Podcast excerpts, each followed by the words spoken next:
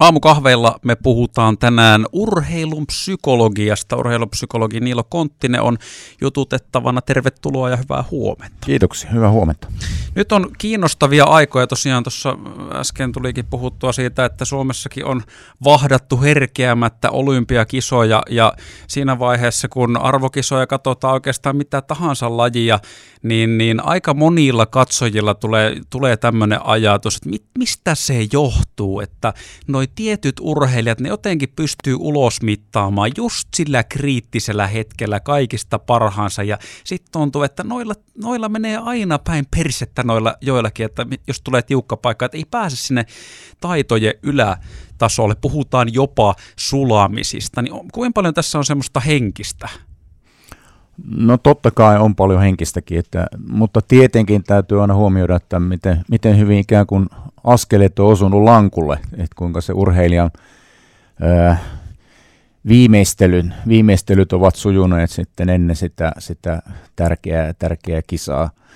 Mutta paljon on tietysti siitäkin kiinni, että, että, että kuinka, kuinka, missä, missä viressä ikään kuin psyyke on kun, kun valmistaudutaan niihin, niihin suorituksiin. Totta kai lähtökohtana on aina saavuttaa se, se vähintäänkin se päivän, sen, sen päivän paras, paras iskukyky.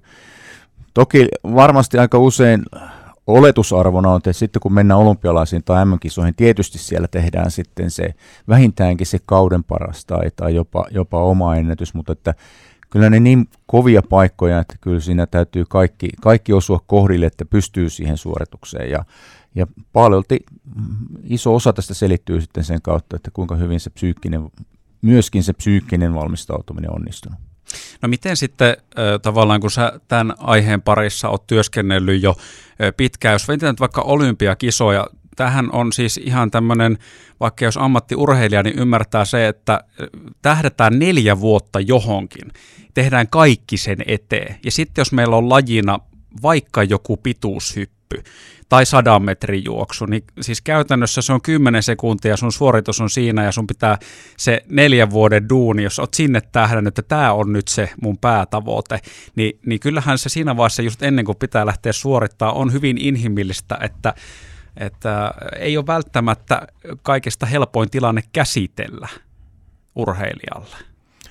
Ei missään, missään nimessä kyllä, että kun ajattelee vaikka sitä sadan metrin juoksua, tosiaankin se noin, noin 10 sekuntia ja, ja siihen tähdetään vaikka se neljä vuotta se mm. olympiadin verran. Siinä on aika paljon, paljon kuitenkin pelissä siinä, siinä lyhyessä hetkessä ja, ja kun sä et itse voi valita sitä, että koska se nyt se sen finaali käydään, että mihin aikaan, ja jos, jos tänään ei tunnu hyvältä, että kokeillaanko huomenna uudestaan, kun sä et sitä pysty tekemään, että se täytyy, se on vielä ikään kuin ulkoa ohjattu, annettu se, että koska sun täytyisi saada se paras, paras iskukyky sieltä, sieltä esiin, että onhan ne hyvin haastavia tilanteita, ja tästä tulee justiin, justiin se iso tekijä astuu kuvaan mukaan, mikä tuo nostaa, nostaa niitä niitä paineita, paineita pintaan, että, että kun siinä mitataan niin, niin paljon, se on niin merkityksellinen hetki, hetki urheilijalle.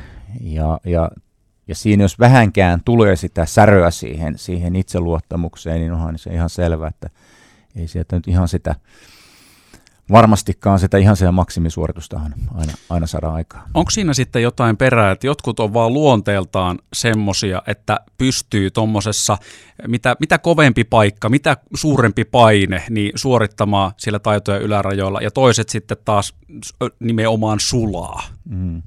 Joo, sä oot ihan oikeassa, että siinä on, siinä on suuria yksilöllisiä eroja ja, ja tietenkin ei se, ei se niin ole sanottu, että sit, jos olet niin sanottu hyvä kilpailija, että sä sitten olisit aina, joka kisassa se olisi se hyvä, hyvä kilpailija. Totta kai sinne tulee vielä sitä yksilöllistäkin vaihtelua.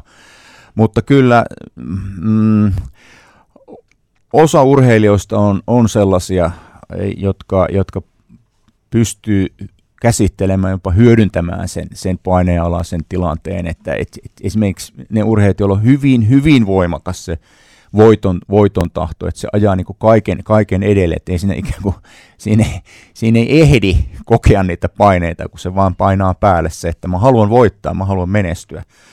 sitten tietysti osa urheilijoista on niin, jotka hermoilee valtavasti siinä ja, ja, ja hyvissä ajoin jo viikkoa ennen alkaa, alkaa, alkaa se, se hermoilu ja, ja sitten he purkavat sitä mahdollisesti siinä kisapäivänä sitten, että he ovat hyvin puheliaita esimerkiksi tai toisaalta voi olla hyvin, hyvin hiljaisia, mutta että kuitenkin sieltä vahvasti tulee esiin se, että nyt, nyt ollaan jonkun, jonkun suuren asian, asian, asian edessä ja, ja saattaa, osa saattaa hermoilla hyvinkin paljon, mutta sitten kun se tulee se starttihetki tai, tai kiekko putoo jäähän tai mitä se, mitä se onkaan, niin sitten ollaan, ollaankin valmiita, että et, et, et pystytään tekemään niitä asioita, minkä takia ollaan, ollaan, ollaan harjoiteltu.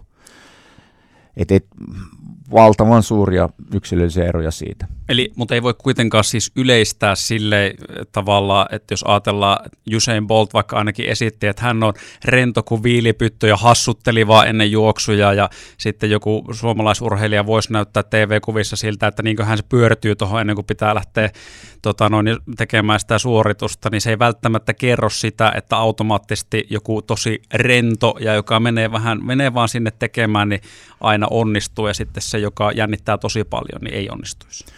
Jo kyllä siitä on aika vaikea vetää mitään kovin luotettavia johtopäätöksiä, että mikä se, mikä se ulkoinen, ulkoinen olemus ja mi, millä tavalla urheilija, urheilija käyttäytyy. Että et, et, et siellä, vaikka siellä on, näyttääkin, sen kehonkieli näyttää, että et urheilija olisi kovin, kovin hermostunut, että siellä saattaa kuitenkin taustalla olla hyvin, hyvin vahvat semmoiset pinttyneet rutiinit, mitkä urheilija on suorittanut, että vaikka se ulkoisesti näyttääkin siltä, että on hermostunut, mutta kuitenkin urheilija itse kokee, kokee sen, että et, et, et, et, mä, olen, mä olen valmis, valmis nyt tähän suoritukseen. Mä oon tehnyt ne asiat, mitkä mä oon aina tehnyt, että nyt mä olen valmis siihen suoritukseen äsken oikeastaan, mikä oli semmoinen päällimmäinen juttu, mikä mulle itselle jäi mieleen se, että urheilijat on kaikki erilaisia yksilöitä ja, ja tota, ei tämmöistä niin kuin suorittamista kovan paineen allankaan voi yleistää, että, että miten se oikein tapahtuu, koska jokainen on omanlaisensa. Miten sitten, kun säkin oot niillä eri lajien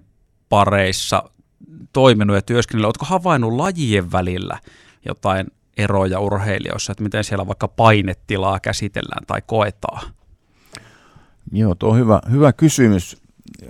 Tietenkin tuohon on vähän vaikea vastata, koska, koska mun työssä kuitenkin se lähestymistapa on hyvin, hyvin yksilöllinen. Että se aina se, se urheilija, joka siinä vastapäätä istuu, niin hänen, hänen tilannettaan käydään, käydään läpi. Että siinä ei niin tule sillä tavalla tehtyä vertailua eri, eri lajien, lajien välillä, mutta että kyllä mä, kuitenkin sanoisin, että kyllä se aina, aina on enemmänkin sitten yksilöllistä myöskin, myöskin se enemmän kuin, kuin lajiin liittyvä. Toki eri lajeilla on, on, on eri lajeissa on erilaiset vaatimukset, on hyvin, hyvin niin sanotusti herkkiä lajeja, jos ajatellaan tätä psyyken, psyyken puolta. Ja, ja sitten toisaalta sekin, että et, et, esimerkiksi joukkuelaissa, kun, kun on, siinä, siinä urheillaan muiden, muiden kanssa ja, ja, ja urheillaan tiiminä, niin totta kai siellä, siellä jaetaan sitten kuitenkin niitä asioita ihan, ihan eri tavalla. Että tämä on tietysti yksi, yksi semmoinen erottava, erottava tekijä, että yksilöissä monesti sä olet, olet,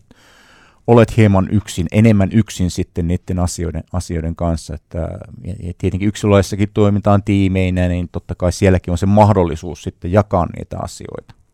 Miten se ei sitten huippuurheilussa, niin tämä jännittäminen, jännittääkö nuo huiputkin paljon?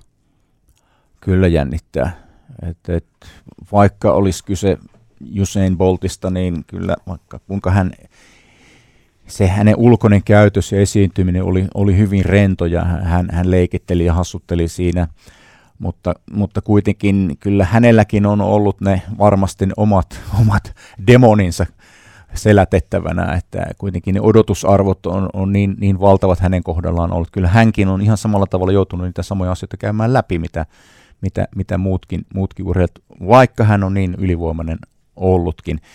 Että kyllä niin omassa työssä lähdetään aina, aina siitä, että et, et se, se kuuluu siihen asiaan kuitenkin. Siis tietyllä tavalla itsestäänselvyys, mutta kun urheilijan kanssa käydään näitä asioita läpi, niin se, on, se ei todellakaan ole mikään itsestäänselvyys. Että, että siitä lähdetään, että miten muuten sun keho ja mieli voisi tämmöisessä tilanteessa reagoida, kun sä valmistaudut johonkin itsellesi hyvin, hyvin tärkeän, tärkeään asiaan. Et, et opetetaan, opetellaan sitä, että pystyttäisiin hyödyntämään se – ikään kuin se paine. Mä paljon puhun urheilijoiden kanssa sitä, ja, että, että mennään niin kuin painetta, painetta päin. Että me altistutaan erilaisille kokemuksille siinä, hyödynnetään se oppi, mitä pystytään sitten hyödyntämään, että se valmistaa meidät kohtaamaan sitten se, se äärimmäinen paine, painetilanne. Tota, no onko siellä sitten myöskin semmoisia urheilijoita joukossa huipulla, oletko itse vaikka ollut tekemissä, ketkä ei jännitä yhtään, ketkä on koko ajan vaan aivan, aivan rentoja, sen kun vaan tässä nyt vedellään menemään ja, ja hommat onnistuu? Kyllä sellaisiakin, sellaisiakin tapauksia on, että, että he, he luottavat siihen, siihen että, että sitten kun se, se aika on, niin he, he pystyvät sitten suorittamaan sillä, sillä omalla tasolla. Se edellyttää myöskin paljon sellaista hyväksyntää, että, että, että ymmärretään, ollaan sisäistetty, että kaikkiin asioihin mä en voi vaikuttaa. Ja, ja, ja, ja tämmöiset urheilijat pystyy sitten irtautumaan siitä, koska monestihan tämmöisessä tilanteessa me, me vähän takerutaankin monesti sellaisia asioita, joilla me, jo, joihin meillä ei ole sellaista kontrollia tai mahdollisuutta, mahdollisuutta vaikuttaa, ja niistä, niistä tehdään sellaisia uhkakuvia, mutta että nämä rennot, rennosti esiintyvät urheilijat monesti sitten ovat sen sisäistäneet, ymmärtäneet, että nyt on kaikki tehty ja nyt vaan mennään, mennään ja, ja tehdään mitä pystytään ja osataan. Voiko sitä sanoa sitten, onko jommalla kummalla jotenkin etulyöntiasema tai onko parempi urheilussa niin kuin menestymisen kannalta se, että ei koe jännitystä vai se, että kokee jännitystä, jännittää paljonkin? Kääntyykö se herkemmin sitten urheilija vastaan se, jos on kova jännittäjä? No se riippuu oikeastaan siitä, että miten, miten hyvin sen jännityksen pystyy kanavoimaan, että kun sä, kun sä jännität, niin kyllähän se on merkki siitä, että että että että sun, sun sisällä on paljon, paljon energiaa. Ja nyt kyse on siitä, että mihin sä sen energian kohdistat. Pystytkö sä kohdistamaan sen niin olennaisiin asioihin. Et, et joskus ei, ei se aina ole hyvä niinkään, että jos olet oikein rentoutunut ja sä et jännitä yhtään, että sulla ei ole sitä, sitä painetta, painetta siellä turboahtimessa, niin et sä välttämättä silloin pääsekään sille, sille tasolle, mihinkä sun, sulla mahdollisuudet olisi. Että ne, on, ne on aina hieman, vähän tylsästi täytyy taas sanoa, hmm. että yksilöllisiä ja tapauskohtaisia. Mutta siis mä, jo, mutta tämän, mä kuullut näitä vertauksia, että jos ihminen kävelee metsässä ja yhtäkkiä karhu lähtee sun juokseen perään, niin todennäköisesti meistä jokainen juoksee silloin paljon kovempaa kuin juoksisi muuten vaikka tuossa parkkipaikalla, kun lähtee kokeilemaan, että, että tavallaan se energia tuo sen, että nyt pitää oikeasti painaa. Ja varmaan just se on sitten tämmöistä, niin jos sen kääntää semmoiseen oikeanlaiseen vireytymiseen, niin sitten se on positiivinen juttu jopa se jännitys. Elimistöstä voidaan ulosmitata kaikki. No nimenomaan tällä tavalla. Jos ajatellaan, että ihmisiä äärimmäisessä hätätilanteessa, jos vaikka, vaikka tuota, putoat veneestä ja on, on, on pimeä ja kylmä loka, lokakuun yö, niin kyllähän sinussa aktivoituu valtavasti voimavaroja, jotka niin, niin pyrkii siihen, että, että, että siihen selviytymiseen. Niin tämmöisessä ääritilanteessa, ääritilanteessa. Nythän ei ole tietenkään kyse samanlaisesta, ei ole kyse, kyse, kyse hengenlähdöstä, mm. vai, mutta että Mut se sama, se sama ilmiö, se, kyllä se tuommoisessa tilanteessa helposti voi tuntua, kun siinä on niin kuin, kuitenkin niin paljon pelissä siinä tilanteessa. No ihan loppuun Niilo Konttinen, kun sä työskentelet urheilupsykologia parissa, sit jos sä katot urheilua, vaikka nyt olympiakisoja TV-stä tai meet lätkämatsi yleisön joukkoon tai mihin, mihin tahansa urheilutapahtuma, näetkö sä, no vaikka nyt katot olympiakisoja, näetkö sä jostain urheilijasta, kun sä katot, että nyt niinku toi lähtee tuohon suoritukseen, mutta ei tuu muuten onnistu, että se jotenkin se olemus on semmoinen, että se on hävinnyttä ennen kuin se olisi aloittanut tuota suoritusta. No e, e, e, en mä pysty sanomaan, että mä niin tuosta lonkalta vaan pystyisin heittämään, että kuka onnistuu, kuka ei. Että tietenkin sitten on eri asia, että jos, jos tunnen urheilijan ja olen tehnyt urheilijan kanssa, kanssa, kanssa töitä, niin kyllähän siitä olemuksestakin jo jotain pystyy, pystyy sitten jonkinlaisia johtopäätöksiä vetämään.